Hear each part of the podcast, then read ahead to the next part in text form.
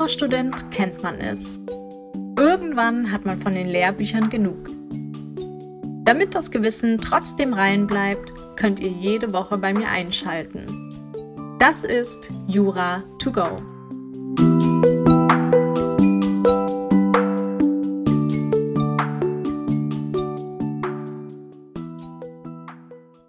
Hallo und herzlich willkommen zur ersten Folge von Jura to go. Ich bin Laura und wir werden heute gemeinsam das Erbrecht besprechen. Für mich ist das gerade ein hochaktuelles Thema, denn vor ein paar Wochen hat mich eine gute Freundin angerufen, nachdem sie ihre Oma besucht hat.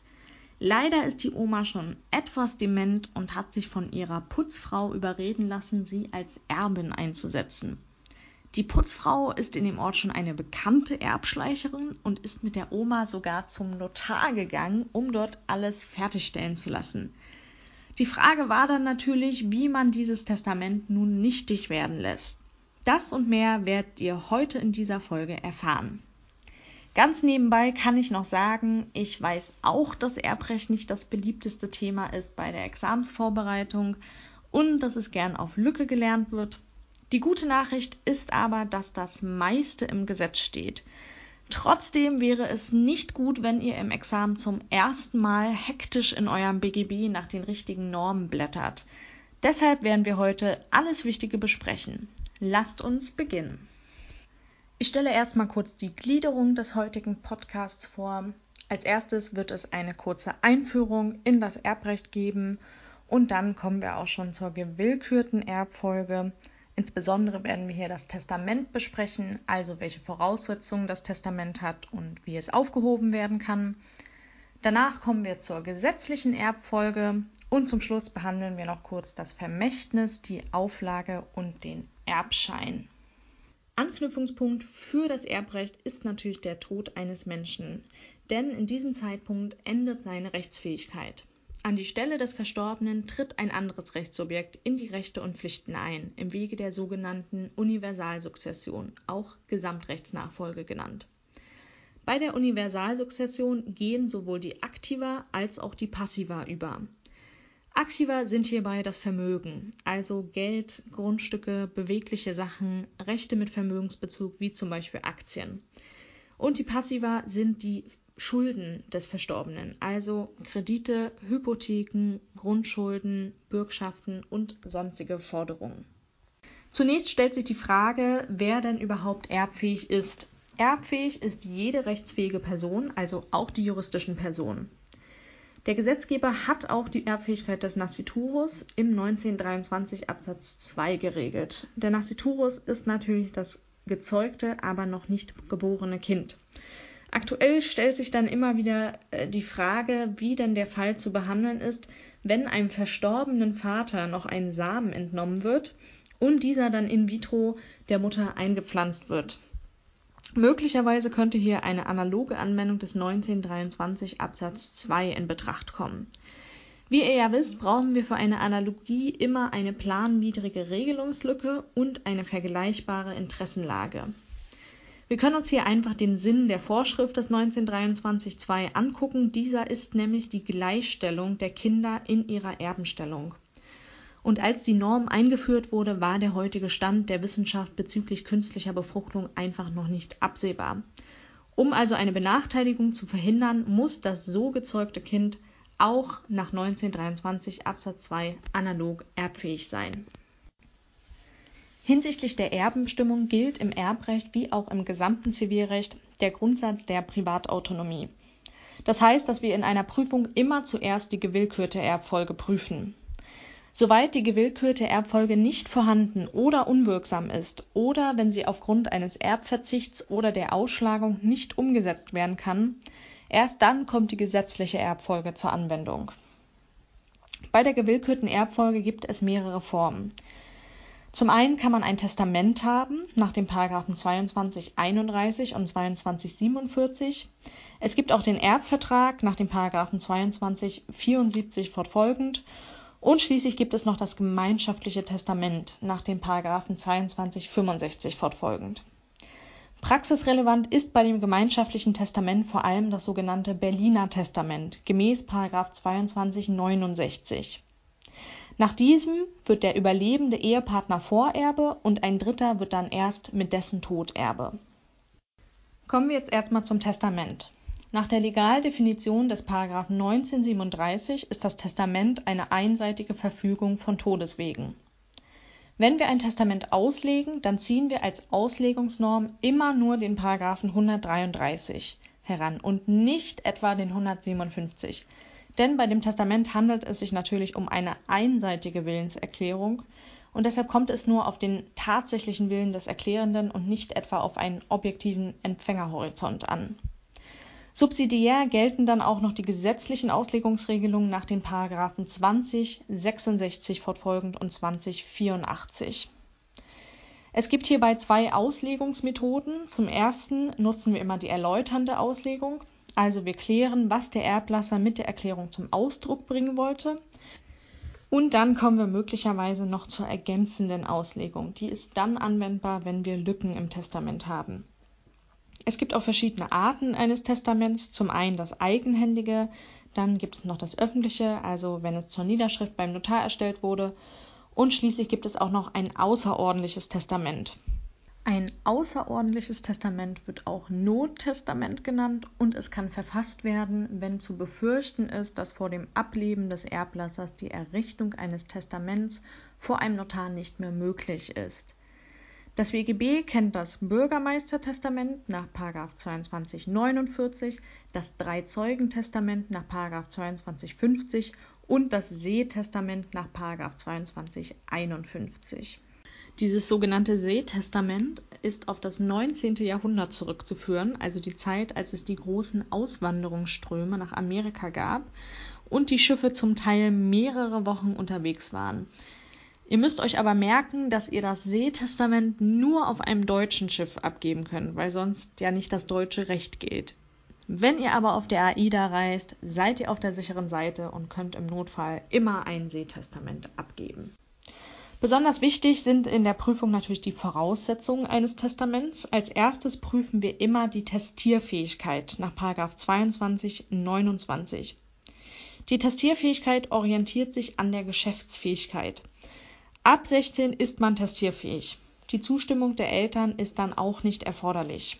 Allerdings können Minderjährige nach 22 47 Absatz 4 nur ein öffentliches Testament errichten. Der zweite Prüfungspunkt ist dann immer die Höchstpersönlichkeit nach 20 64. Bei der Erstellung eines Testaments ist keine Botenschaft und auch keine Stellvertretung möglich. Außerdem ist nach 2065 auch keine Inhaltsbestimmung durch Dritte möglich, also dass ein Dritter etwa entscheidet, ob eine Bestimmung aus der letztfälligen Verfügung gelten soll oder nicht. Ausnahmsweise ist das aber dann doch möglich, wenn diesem kein Ermessen eingeräumt wird und sachliche Kriterien vorgegeben sind. Dritter Prüfungspunkt ist dann der Testierwille und vierter ist dann, dass wir keine Unwirksamkeit haben.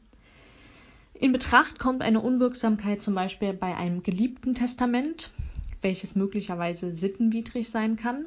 Ein geliebten Testament ist ein Testament, bei dem die Geliebte statt der Ehefrau oder der Geliebte statt des Ehemanns als Alleinerbe oder Alleinerbin eingesetzt wird.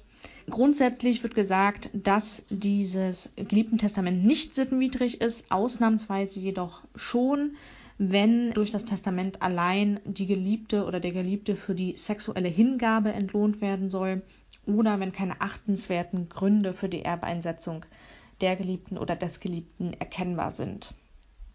Als letztes kommen wir dann noch zu den besonderen Voraussetzungen des Paragraphen 2247. Diese gelten nur, wenn wir ein eigenhändiges Testament haben und nicht, wenn wir ein öffentliches Testament haben. Vorausgesetzt ist hier, dass das Testament handschriftlich verfasst wurde, dass Zeit und Ort bestimmt wurden und dass es mit dem Vor- und dem Nachnamen unterschrieben wurde. Auch die Änderung und die Ergänzung müssen erneut unterschrieben werden. Ein Problem, was sich hierbei ergeben könnte in der Klausur, ist, wenn wir eine Unterschrift auf einem Umschlag haben, in dem das Testament drin ist. Da müssen wir dann unterscheiden, ob wir einen verschlossenen Umschlag haben. Dann ist nämlich die Unterschrift wirksam, wenn der Umschlag jetzt auch keine eigene Bedeutung hat, sondern eben nur den Briefinhalt fortsetzt. Wenn wir es aber mit einem unverschlossenen Umschlag zu tun haben, dann ist die Unterschrift nicht wirksam, denn dann ist ja kein Schutz gegen ein Vertauschen gegeben. Also ich wiederhole nochmal, die Voraussetzungen des Testaments sind die Testierfähigkeit, die Höchstpersönlichkeit, der Testierwille, keine Unwirksamkeit und möglicherweise die besonderen Voraussetzungen des Paragraphen 2247, wenn wir ein eigenhändiges Testament haben. Als nächstes stellt sich die Frage, wie man ein Testament aufheben kann. Eine Option ist hier der Widerruf nach dem Paragraphen 22, 53 fortfolgend. Der Widerruf ist möglich durch eine Vernichtung des Testaments oder der Neuerrichtung eines Testaments. Und dann kommt noch die Anfechtung in Betracht nach dem Paragraphen 20, 78 fortfolgend. Die Anfechtung eines Testaments prüft man genauso wie die normale Anfechtung nach den Paragraphen 119 fortfolgend. Möglicherweise kommen aber noch spezielle Anfechtungsgründe nach den Paragraphen 2078 und 2079 in Betracht. Ansonsten gelten aber auch hier die allgemeinen Anfechtungsgründe. Und dann gibt es noch eine spezielle Anfechtungsfrist, die beträgt nämlich nach 2082 ein Jahr. Ein Sonderfall, der in dem Testament bestimmt werden kann, gilt nach dem Paragraphen 2100 fortfolgend, nämlich die Bestimmung der Vor- und Nacherbschaft. Erbe wird dann in diesem Fall nur der Vorerbe und dieser hat dann das Verfügungsrecht über die Erbschaft. Es bestehen aber Beschränkungen. Klausurrelevant ist hier insbesondere der Paragraph 21 13 bei der Verfügung über Grundstücke. Der Nacherbe erwirbt auf der anderen Seite ein Anwartschaftsrecht. Ferner ist noch die Frage, wie die Testamentsvollstreckung durch den Testamentsvollstrecker erfolgt. Ernannt wird der Testamentsvollstrecker nach dem Paragraphen 2197 fortfolgend entweder durch den Erblasser, durch eine vom Erblasser ermächtigte dritte Person oder durch das Nachlassgericht. Der Testamentsvollstrecker kann eine natürliche oder juristische Person sein, muss aber voll geschäftsfähig sein.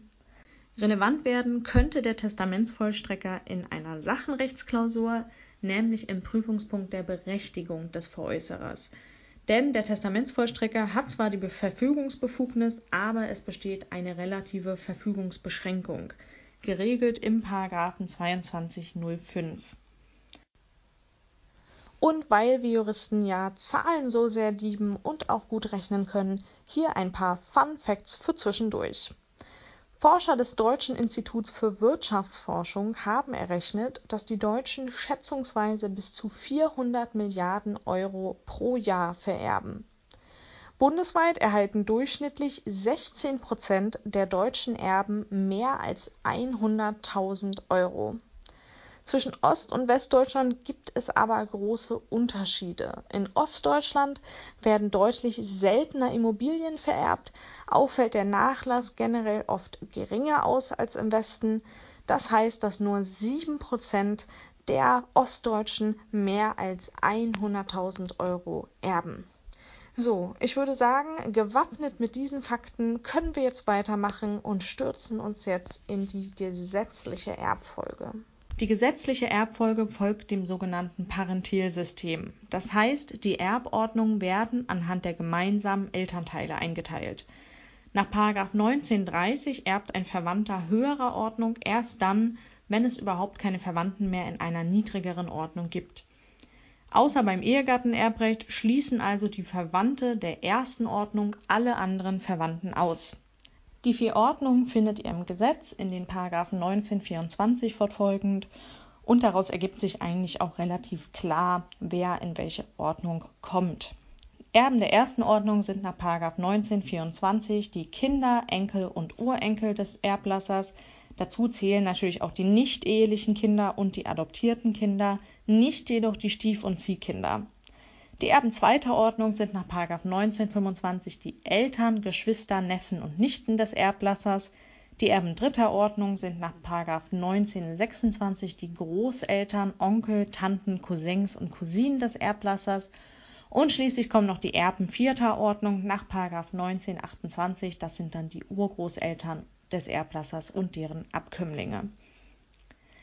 Kommen wir zum Erbrecht der ersten Ordnung. Innerhalb der ersten Ordnung bilden die Kinder des Erblassers jeweils einen Stamm und jeder Stamm erbt dann zu gleichen Teilen. Leben noch die Eltern in der jeweiligen Ordnung, dann erben die Kinder nichts. Lebt nur noch ein Elternteil, dann bekommt er die Hälfte und der Rest wird jeweils zu gleichen Teilen auf die Abkömmlinge des verstorbenen Elternteils aufgeteilt. Falls dort keine Kinder vorhanden sind, erbt der überlebende Elternteil alleine. Leben beide Eltern nicht mehr, erhalten deren Kinder den Erbanteil. Innerhalb der zweiten und dritten Ordnung gilt das sogenannte Erbrecht nach Linien. Das heißt, der Nachlass wird auf die Eltern oder Großeltern des Erblassers zu gleichen Teilen aufgeteilt. Leben diese nicht mehr, dann gilt auch hier das Stammesprinzip.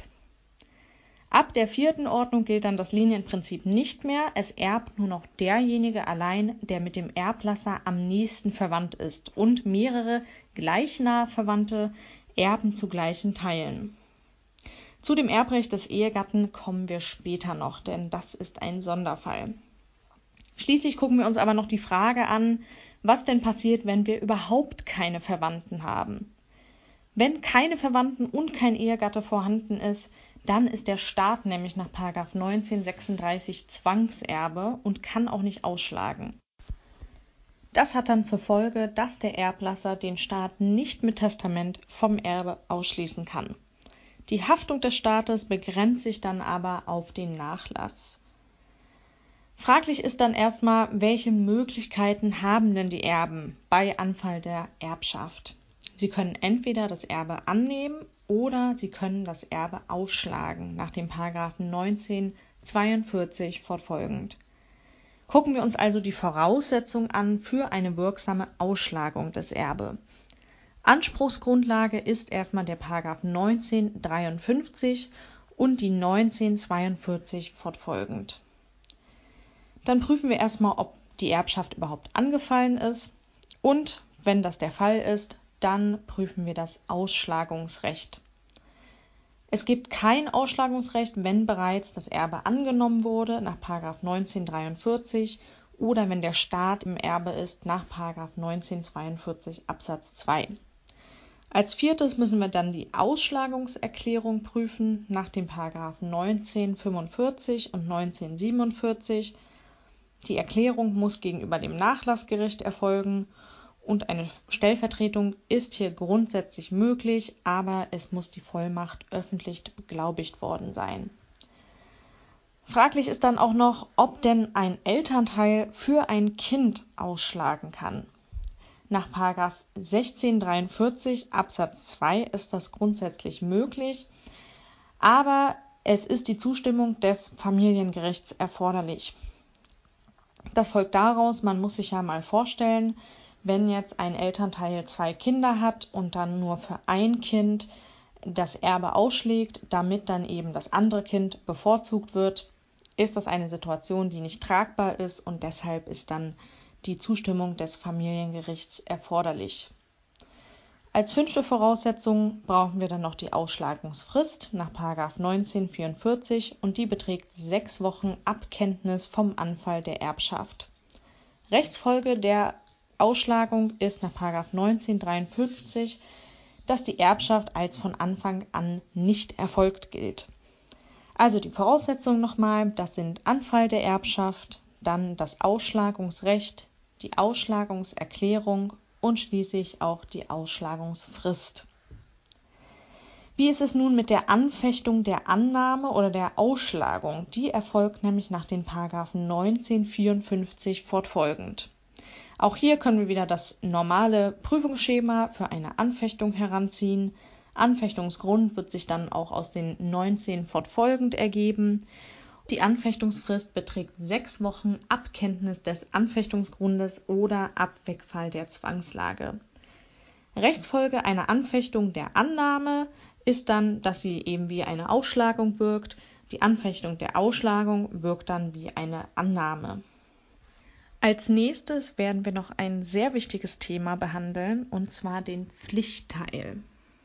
Der kommt in Betracht, wenn jemand eben enterbt wurde, also nicht Teil des Testaments geworden ist, obwohl er eigentlich ein naher Angehöriger des Erblassers ist. Nach 2302 wird den nahen Angehörigen eine gesetzliche Mindestbeteiligung am Nachlass zugesichert. Damit wird dann natürlich die Testierfreiheit des Erblassers eingeschränkt. Berechtigt beim Pflichtteil sind die Abkömmlinge, die Ehegatten und die Eltern, sofern sie durch Verfügung von Todeswegen von der gesetzlichen Erbfolge ausgeschlossen sind. Wenn die Verwandten vom Erbe ausgeschlossen sind, dann erhalten sie die Hälfte des gesetzlichen Erbteils. Der Pflichtteil ist jedoch ausgeschlossen bei der Erbunwürdigkeit nach 2345 Absatz 2, wenn ein Scheidungsantrag vorliegt nach 1933 oder bei Erbverzicht nach 2346. Jetzt fragt ihr euch vielleicht, wann man denn überhaupt erbunwürdig ist. Das ist beispielsweise natürlich dann der Fall, wenn jemand seinen Vater umbringt, um dann das Erbe kassieren zu können. In Betracht kommt die Erbunwürdigkeit aber auch, wenn man versucht, den Erblasser daran zu hindern, von seiner Testierfreiheit Gebrauch zu machen oder wenn man sich wegen Urkundenfälschung strafbar macht. Wie schon angekündigt, müssen wir jetzt noch den Sonderfall des Ehegattenerbrechts besprechen. Da hat der Ehegatte zwei Möglichkeiten. Die nennen sich die erbrechtliche Lösung und die güterrechtliche Lösung. Die erbrechtliche Lösung kommt dann zur Anwendung, wenn der Ehegatte entscheidet, die Erbschaft anzunehmen. Und die güterrechtliche Lösung ist dann anwendbar, wenn der Ehegatte die Erbschaft eben ausschlägt. Also fangen wir an mit der erbrechtlichen Lösung. Diese richtet sich nämlich nach den Paragraphen 1931 Absatz 1 und Absatz 3 und 1371 Absatz 1. Erster Prüfungspunkt ist hier die Erbfähigkeit, wie immer nach 1923. Dann müssen wir natürlich prüfen, ob eine wirksame Ehe im Zeitpunkt des Todes besteht. Diese ist ausgeschlossen bei einer Scheidung oder bei der Aufhebung der Ehe. Dritter Prüfungspunkt ist dann die Berücksichtigung sonstiger Erben, also die, von denen wir schon gesprochen haben, in den 1924 fortfolgend, müssen wir eben gucken, haben wir Erben erster, zweiter oder dritter Ordnung. Und dann können wir das nämlich in der Rechtsfolge später so berücksichtigen. Rechtsfolge ist nämlich nach 1931 Absatz 1 Satz 1 dass der Ehegatte neben Verwandten der ersten Ordnung ein Viertel der Erbmasse erhält, neben Verwandten der zweiten Ordnung aber die Hälfte der Erbmasse. Und wenn wir jetzt nur Verwandte der dritten Ordnung haben, dann ist der Ehegatte Alleinerbe. Außerdem erhält der Ehegatte nach dem Paragraphen 1931 Absatz 3 und 1371 Absatz 1 immer pauschal ein Viertel der Erbmasse. Das war jetzt also die erbrechtliche Lösung. Dann kommen wir jetzt zu der güterrechtlichen Lösung, also wenn der Ehegatte die Erbschaft ausgeschlagen hat. Diese richtet sich nämlich nach dem Paragraphen 23 03 Absatz 2 Satz 2 in Verbindung mit 1371 Absatz 2 und 3. Erster Prüfungspunkt ist dann natürlich erstmal, ob wir auch wirklich eine wirksame Ausschlagung haben. Als zweiten Prüfungspunkt müssen wir dann den Zugewinnausgleich nach 1371 und 1373 fortfolgend berechnen. Und die Rechtsfolge der güterrechtlichen Lösung ist dann, dass der Ehegatte ein Achtel der Erbmasse erhält, sowie den Zugewinnausgleich nach 1931 Absatz 3, 1371 Absatz 3 und Absatz 2. Die Frage nach den Möglichkeiten nach dem Tod des Ehegatten ist sehr klausurrelevant.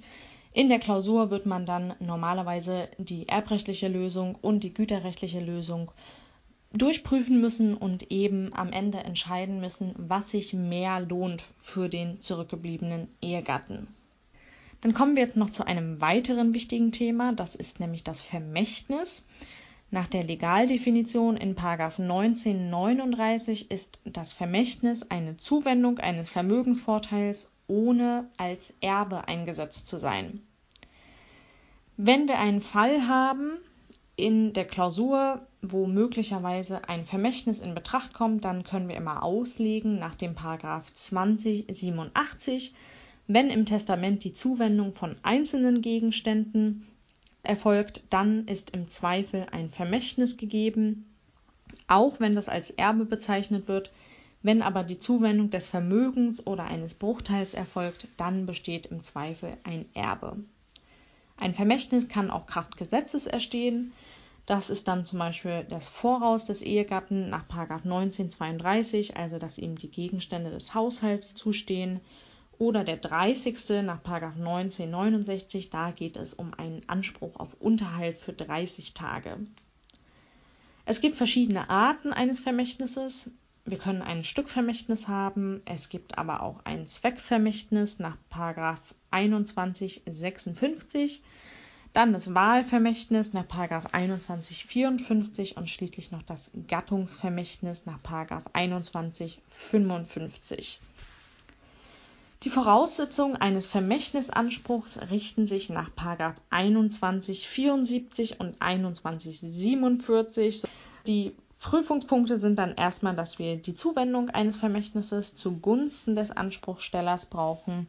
Als zweiten Prüfungspunkt brauchen wir den Anfall des Vermächtnisses nach 2176, dann die Annahme des Vermächtnisses nach 2180, dann den richtigen Anspruchsgegner nach 2147 und schließlich kommen wir zur Rechtsfolge, nämlich dass der Vermächtnisnehmer einen schuldrechtlichen Anspruch hat, gegen die Erben das Vermachte zu verlangen. Die Prüfungspunkte waren also erstmal die Zuwendung eines Vermächtnisses, dann Anfall des Vermächtnisses, drittens Annahme des Vermächtnisses, viertens richtiger Anspruchsgegner und dann kommen wir auch schon zur Rechtsfolge. Abzugrenzen ist das Vermächtnis von der Auflage nach den Paragraphen 1940 und 2192 fortfolgend. Eine Auflage liegt dann vor, wenn der Erblasser durch Testament den Erben oder einen Vermächtnisnehmer zu einer Leistung verpflichtet, ohne einem anderen ein Recht auf die Leistung zuzuwenden. Die Vollziehung der Auflage können nach 2194 nur der Erbe, der Miterbe und derjenige verlangen, der Erbe wäre, wenn nicht der Beschwerte geerbt hätte. Ein Beispiel für eine Auflage wäre, dass der Erblasser seine Tochter als Alleinerbin einsetzt, unter der Bedingung, dass sie sich um seinen Dackel kümmert. So kann man auch ganz gut seine Haustiere für die Zeit nach dem Tod schützen, denn wie wir ja mit Blick auf die Erbfähigkeit wissen, kann man Tiere nicht als Erben einsetzen. Möglich ist es eben nur, eine solche Auflage zu setzen oder das Geld einer gemeinnützigen Organisation zu spenden, die sich dann um das Tier kümmern würde. Und dann wären wir schon beim allerletzten Thema angekommen, das ist nämlich der Erbschein. Erbschein ist ein nach Antrag vom Nachlassgericht ausgestelltes Zeugnis, das die Person des Erben sowie Inhalt und Umfang des Erbrechts ausgibt und als Legitimation gilt. Relevant werden könnte der Erbschein im Sacherecht, er ist nämlich Ausgangspunkt für den gutgläubigen Erwerb von Erbschaftsgegenständen, denn die Richtigkeit des Erbscheins wird nach 2365 vermutet. Dadurch wird gemäß 2366 der gutgläubige Dritte durch den öffentlichen Glauben des Erbscheins geschützt damit sind wir schon am Ende unserer Theorieeinheit zum Erbrecht und ich hoffe sehr, dass ihr etwas lernen konntet oder dass es für euch eine gute Wiederholung war. Vergesst bitte nie, dass das Wichtigste im Jurastudium immer die Fallbearbeitung ist und aus diesem Grund werden wir in der nächsten Einheit auch einen Erbrechtsfall gemeinsam besprechen. Bis dahin bewahrt eure Großeltern vor den Erbschleichern und ruft sie vielleicht auch mal an heute. Gerade in den Zeiten der Corona-Krise freut sich jeder über einen netten Anruf. Ich freue mich auf die nächste Folge und bis bald.